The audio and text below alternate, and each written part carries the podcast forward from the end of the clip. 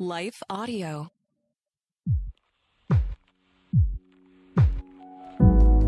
You are listening to The Becket Cook Show with your host, Becket Cook. For more information about Becket and his ministry, visit his website at becketcook.com. To help support the podcast, visit patreon.com slash The Becket Cook Show. Please consider subscribing to the podcast and leaving a five-star rating.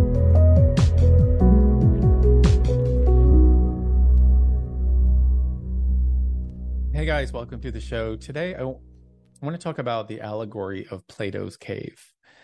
Now, Plato, uh, this is from Plato's Republic or the Republic of Plato, which was written around 380 BC. And I read this, I read this Plato's Republic in, I think in college, my freshman year. And um, anyway, I was just thinking about Plato's cave recently and I was thinking how uh, how much it it it reminded me of evangelism. But first, a word from our sponsor. Hi, I'm Rebecca Scott. As a servant of God, wife, and mother of four, I understand the juggle of multiple roles and stages. That's why I created the Encourager podcast to help guide us through the messy middle stage of life. Join me on the Encourager as we challenge the chaos and embrace harmony. Together, we'll create practical systems to balance your roles and fulfill priorities. And we will do it while having joy and energy for both home and work life. Tune in for inspiring stories and interviews, actionable tips, and methods to do both home and work life. Because here, we believe you can do all things, just not all at once.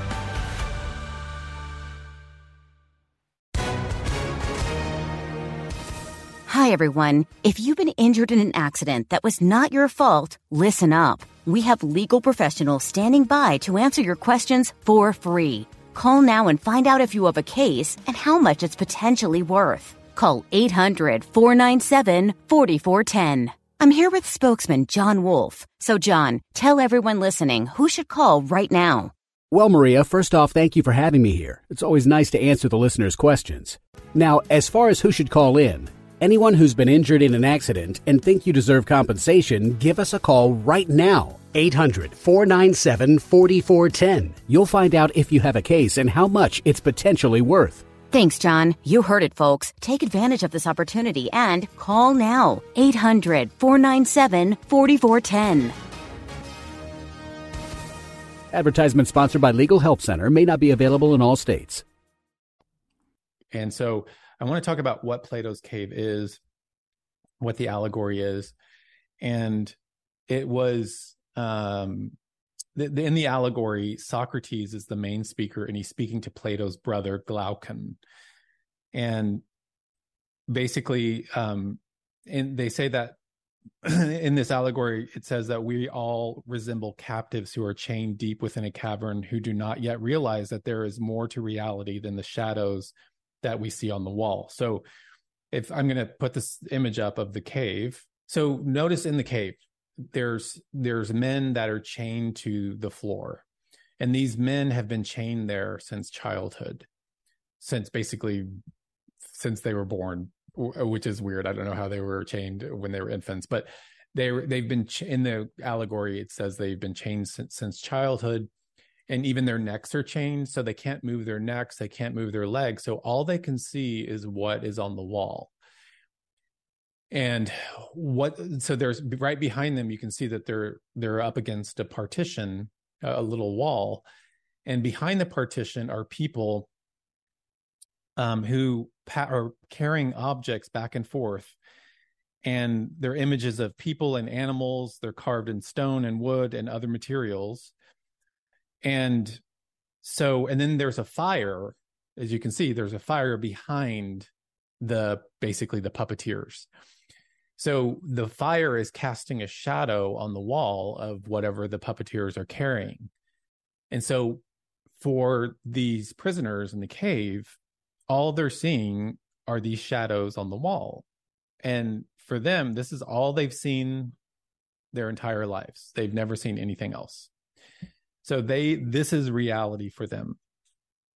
And at one point so and i and i think about myself and i think about anyone who's not a believer.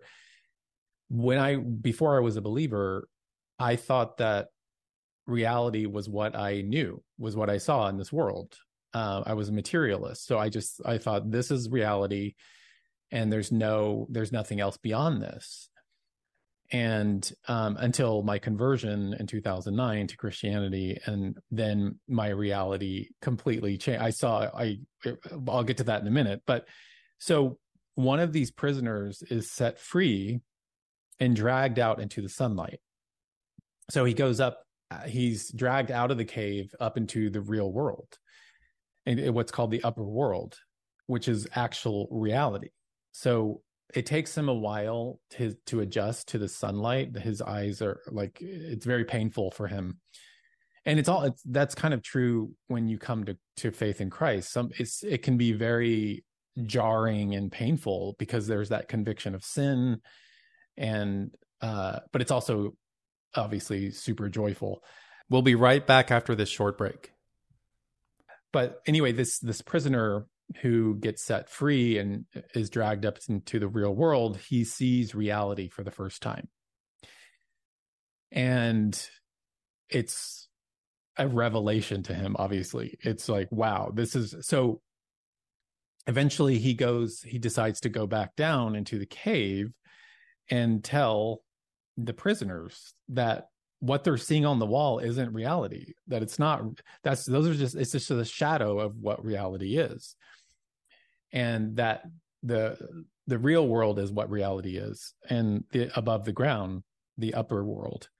And of course the prisoners uh, they can't kill him but they want to kill him because they are so furious and they think he's he's gone mad. They think he's gone out of his mind. And that's kind of what it's like you know obviously you know this like or some of you know this obviously that when you get saved and this is what happened with me when i got saved in 2009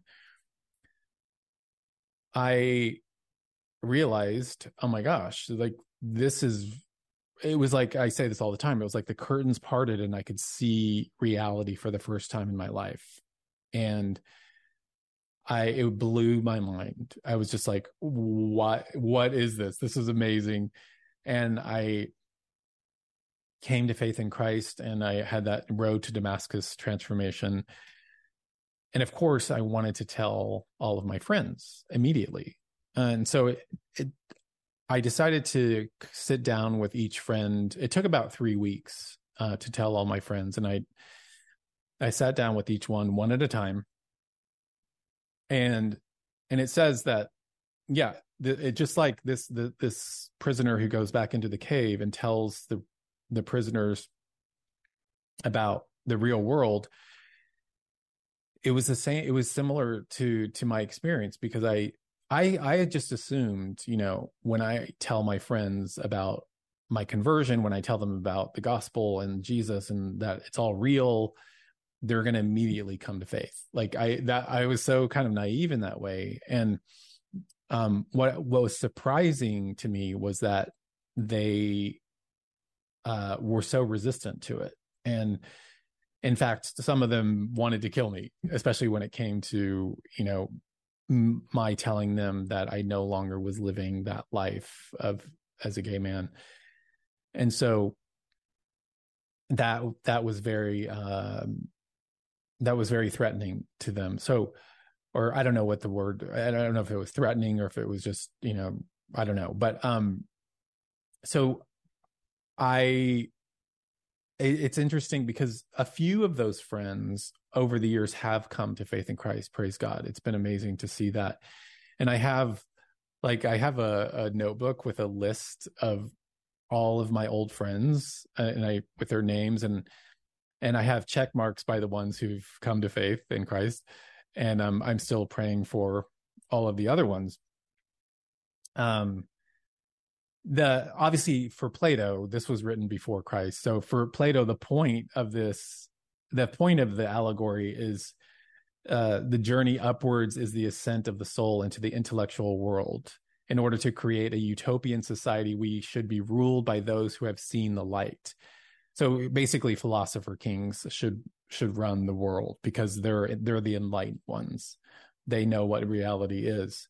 So that that's the point of Plato's allegory. But for my yeah, for my whole life, I believed the shadows were real. And then I met Christ and I understood that those were all just shadows and they weren't real. And and it's funny because my church is called Reality LA. So I uh I discovered reality at my church on uh, in 2009. And so I don't know why this I don't know why this hit me recently, but I just wanted to share this allegory with you. you some of you probably heard this, many of you have. But um and I want to encourage us to continue praying for un, for unbelieving friends and family members um because obviously that's what's gonna that's what eh, you know this is a spiritual battle and there's this a battle over their souls and so i just urge all of all of us to continue praying for our friends and family and for their salvation and for them to come out of the cave and see the actual sunlight see the sun the son of god jesus. Um because yeah i it, you know, when I got saved, it was like, wow, Jesus is real. He's the Son of God. He died and rose from the dead. He died for my sin. He died. He atoned for my sins on the cross, and he rose from the grave, and he's seated at the right hand of God. And um, and so that's just glorious news. And now I have eternal life because I've been reconciled to God through the blood of Christ. So anyway, I just thought I'd share this with you. It's just been on my mind, and I hope you enjoyed that. And I will see you next time. Thank you for listening to this episode of The Becket Cook Show. Your support makes this content possible. All episodes of The Becket Cook Show are also available on YouTube. For more information about Becket and his ministry, visit his website at becketcook.com. Thank you to the team at Life Audio for their partnership with us. If you go to lifeaudio.com, you will find more faith centered podcasts about prayer, Bible study, parenting, and more.